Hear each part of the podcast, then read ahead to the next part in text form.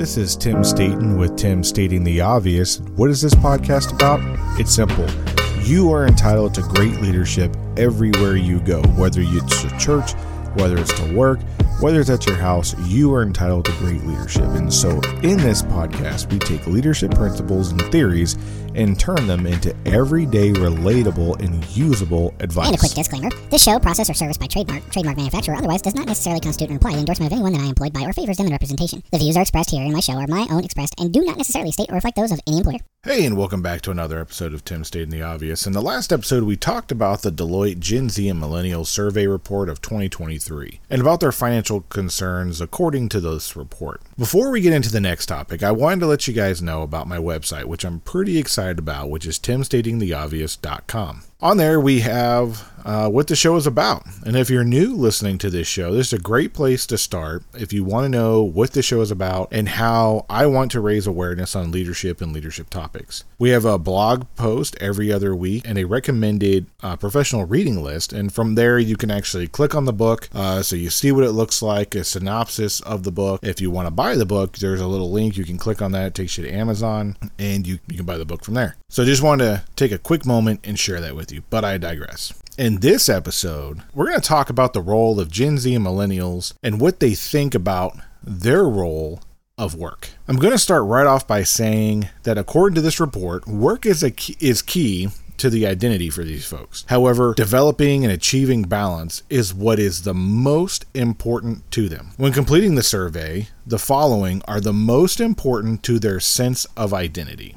And that is the first one is friends and family. Uh, that still remains the number one for them with 64 to 70% on their importance of their identity. And then work is number two with 49 to 62% saying that this makes up their identity. Hobbies are about 30%. Playing or listening to music is 15 to 24%. I thought that was a little low. I thought it would be a little bit higher. Um, actually, I thought it would be higher than hobbies. And then lastly, exercise. 23 to 25% say that exercise makes up their identity, which I think is pretty awesome. With these numbers, it's clear to see that these generations are working towards greater work life balance. This generation prides itself in their ability to balance a lot of different priorities with work life balance. I know this may be a little bit controversial, but let's talk about how well we are balancing these priorities. You know the phrase, uh, jack of all trades, but master of none. Well, that's kind of this generation. But we have to use the full phrase, though. A jack of all trades is a master of none, but oftentimes better than a master of one. So I think this really sums up this generation a lot. You either love them or you just focus on the first half of the phrase and you love them for the entire phrase, you know? So basically it's this is what I mean by this. This generation is working hard to make a living to keep up with inflation. As we talked about in the last episode, this generation is working two full-time jobs or a full-time job and a part-time job and or a side hustle. This means that they have to conserve energy at work. And, and, this is where the term quiet quitting comes from, right? And I saw a video the other day and the person said, "Oh, honey, why are you working so hard?" and still making the same as everybody else. Just act your wage. And I had mixed feelings about this. You know, why do you have to discourage other people from working hard just to make yourself look better or feel better about yourself? You know, then on the other hand, uh, when I was going through college, I worked two full time summer jobs, and I worked also throughout college uh, two jobs as well. And I worked at a quick serve restaurant during the day, you know, eight to 10 hours a day. And then at night, I worked for an inventory company and it, it sucked. But I found myself towards the middle, towards you know the middle to end of the summer uh, dragging and lacking energy and not working as hard as I was before. And sometimes my managers would say something to me like, Hey, what's going on? And I would say, Hey, I'm sorry. You know, I just got this one job. I'm a little bit tired. I'm a little bit slow. And the only answer I would get is, I know it's a lot, but you can either put forth the effort or quit. You don't have to work two jobs. I only care about this job. I don't care about your other job. And it's not fair to everybody else who's coming in and putting forth the effort, and you're not putting forth the same effort as everybody else. And you know what? They were right. However, this generation has taken the I'm going to do the bare minimum at all jobs because how else am I going to get through this? You know, I only did that uh, for a short period of time, you know, like three, four years. It wasn't very long. Uh, but, you know, I, I gave it everything I had because I had to get through college, right? I had to make money to pay through college, and college is expensive. And I did what I had to do but it was only for a short term. This generation is having to do that even after college or even after uh, longer than, you know, five, six, seven, eight years having to do this. And, you know, I don't know how long I would be able to upkeep that if I had to for a long period of time, working, you know, two two jobs, ten hour days, which gives me twenty hours of work, four hours of sleep, uh, plus family time and anything else. I don't know how I would be able to manage the energy to put forth the amount that people were demanding, and, and so I think that they get a bad rap with uh, the quiet quitting. Now, don't get me wrong, there are some people out there who don't work two jobs and they're still quiet quitting, and they really don't do much. Uh, you should focus on those people to get them into the thriving zone, like what motivates them to move up and out. But it's really, you know, a double edged sword uh, when, when we talk about this. You know, they can, this generation can do a lot, they can learn a lot and do almost anything, uh, but they're a mile wide and only an inch deep in knowledge, except for those who are in the workplace thriving category. And then they're the opposite. You know, they're like a mile deep and they're not very broad or, or wide in their knowledge of other things. So, understanding your people is critical to job retention and job recruitment. And I'm going to say that if you're not talking to your people and seeking understanding and seeing them for where they are, eh, or even ask them, hey, are you working multiple jobs? Are you working one job? You know, talk to them as people because put yourself in their shoes. Put yourself in that other person's shoes. If you were working two jobs, you know, how much effort would you really be able to give if this was, if you're giving it 120% and this is the only thing that you're doing, and another person's probably given 120% while they're at work? of what they have to give of an already half empty tank. The two are not equal. So kind of put yourself in that, that shoes. Okay, kind of take a look at that. And, and don't hold it against them if they are working multiple jobs. They're trying to make their lives better. They're trying to better themselves and they're trying to better their families and they're trying to set themselves up for success. And so have some empathy with that. See what you can do to help motivate them out of the quiet quitting space if you find them there and into the thriving thriving realm of what you're looking for without breaking them. When you ask this generation about who their peers uh, they most admire, like what are their quality and traits that they admire in others, the top five things that impress this generation group the most are their ability to maintain a positive work life balance, the ability to live their life on their own terms and not necessarily live up to societal expectations, ambition to continue to learn new skills. This generation has a strong growth mindset, and the willingness to continuously reinvent themselves, make big changes in their lives. For example, change jobs, go back to schools, change professions, start a hobby, do travel, you know, to an exotic and foreign land that they've never been to before. And then lastly, their passion for work right that's kind of what what impresses them the most and this goes back to the work life balance now as we talked in the last episode their pessimistic views are not about if they're going to make it and have financial issues they relate it to how the worsening economic conditions may set them back on their work life balance with the improvement of hybrid and remote work patterns these generations about 61 to 55% have moved to that since uh, post COVID. And even though remote work and hybrid work is more common than it was a few years ago, the gap between those who engage in hybrid and re- remote working versus those who d- go to traditional brick and mortar, it's still growing. But the big the big but here, right? The big thing that the however is that you know companies and organizations are calling people back to work. And i don't necessarily think it's a wrong thing. I don't necessarily think it's a right thing. And i'm not trying to be argumentative with that. I think it really depends on each business's situation and really what they're getting after with that. Because this generation is saying, hey, you know, you, you wanted me to come back to, to work in a brick and mortar building. I had a great work life balance. Now you're infringing upon that. Now I don't know if I want to work for you. I'm okay with not making some money for a little bit because I can hustle somewhere else, make up the difference, and still have work life balance. And because 75 to 77% surveyed stated that if they are currently working in a hybrid remote job, if they were asked to go back, they would consider looking for a new job. And one in six stated that they would look immediately for a new job if this happened to them. Like, if you told them tomorrow, hey, I need you to come in to work Monday through Friday, nine to five, one in six would say, nope, I'm looking for a new job. I- will be there, but I'm looking for a new job. And they probably won't even tell you about it until they find a new job then they're gone. So you're losing talent? Something to think about. And this is very telling about what they value. We have to be realistic about this. Not all jobs can be remote or hybrid. Also, not every job needs to have people at work to do what you're asking them to do. You can say that they're trying to reestablish their company culture. Well, I'll offer up you can still have a company culture without being in a brick and mortar building.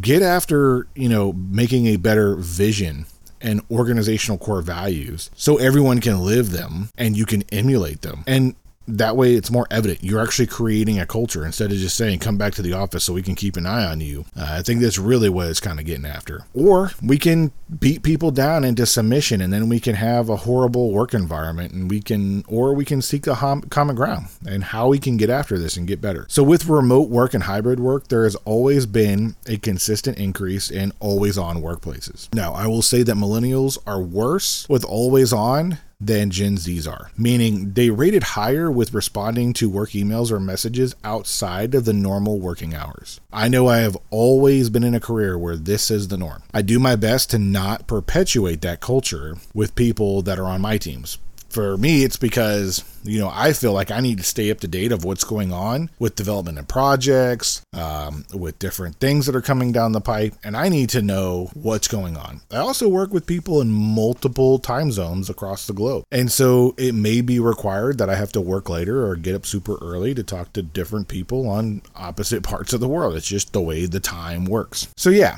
um, I would say the other last thing is is that some of your bosses ex- expect it.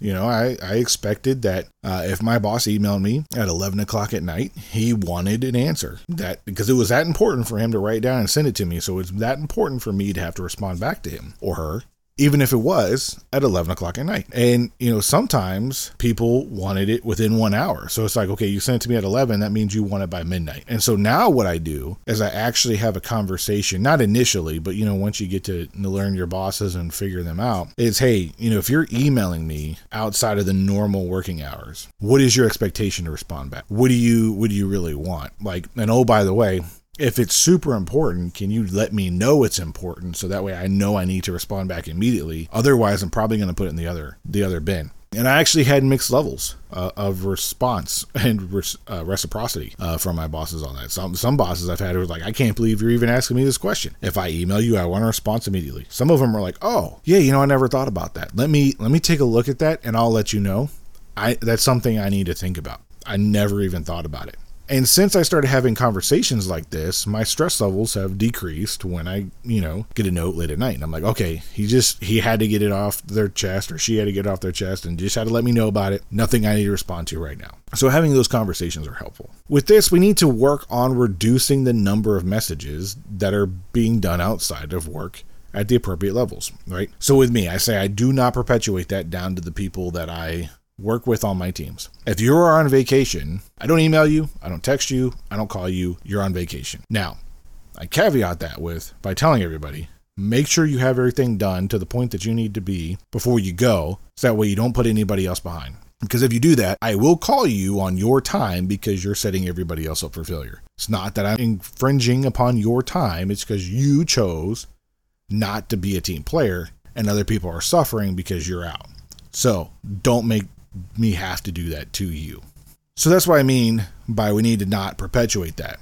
And what I do, right, is even though I may be coordinating and talking to people at different times of the day outside of the normal hour, that's because it's required at the appropriate level that you work at. But it's not required of everybody on my team, it's just required of me. So I'm not going to perpetuate that. If there's something that I need to get down, what I will do though is I will write an email. I'll save it as a draft with a send option uh, to send during a normal duty hour. So it'll be like the first email that goes out like at nine o'clock in the morning. That'll just automatically hit their inbox with the idea that I had. I don't know, like at 10, 11 o'clock, 1 o'clock in the morning, something that needed to get done, something I knew if I didn't write down, I would forget about it. So I wrote it in an email, saved it as a draft to send off at 9 a.m. And now I'm not stressing people out. And now it's, hey, duty day started, bam, you know, you're on the clock. Here's your email. I, I kind of need this from you. And I'm not infringing upon their time. And I'm not stressing them out either because believe it or not, people get stressed out about this stuff. And it's crazy. I and, and I know I used to get stressed out about a lot, but now we can just kind of not perpetuate that. There's no reason to always be on. Some jobs, yes, but not every job. So just kind of take a look at that. So even with all of this, Gen Zs and millennials are saying with metrics that work options uh, are being provided are relatively close to what they'd expect and prefer. There's only a 3 to 5% difference of what's being offered and what they expect from their employer. So there's congruency there, right? So so employers are offering what uh, they think the, the the workforce wants, and the workforce is responding with, "Yeah, you're pretty close, but you're not there, but you're pretty close." With all of this knowledge, it still comes down to this. Do you understand your people? Do you understand what drives and motivates them so you can increase employee engagement and retention? You cannot make everyone happy and you cannot operate to please people either. That will not work. What you can do is talk to your people. Understand what they look forward to on the weekend or during vacations. Ask them, hey, what is one thing that you would buy today if money wasn't an option? That gives you a clue of, of where their mind is at or what they're looking at. Also gives you a clue of what you could do and offer as a bonus of some sort if you have that opportunity uh, to do that. And you may be surprised by some people's responses. You know, maybe some people are like, hey, I just need some more, I just need some more time so I could take care of my folks. Or hey, I need some more time so I could take care of my family. And then maybe that could lead to some type of benefit that you could offer. You know, we talked about other episode about core values. You know, they're taking care of the elderly. Maybe they're saying I need some help with, you know, taking care of my elderly parents or grandparents. And that could be a benefit that you could offer to, to the workforce and then they go, oh, you know what, I'm staying. You know, they, they care about what I care about. Yo, I'm staying. You know, just something to think about. And again, I said this several episodes, and I go back and I'm going to say it again because I think it's really important. Seek and reach people where they are and stop telling them that they're the problem. Seek common ground where you can find it for mutual benefit and understanding. So instead of, you know, always telling this generation, hey, you're the problem, you're the problem, you're the problem, let's integrate these folks into the fold and how we can tap into their undeveloped talent and their outlook and their perspectives because there is gold there. And if you tap into that, you're going to find yourself at a more competitive advantage than other people uh, because you're you're integrating their thoughts and their ideas and their values and it's coming out and it's evident. So I'm just going to leave you with that.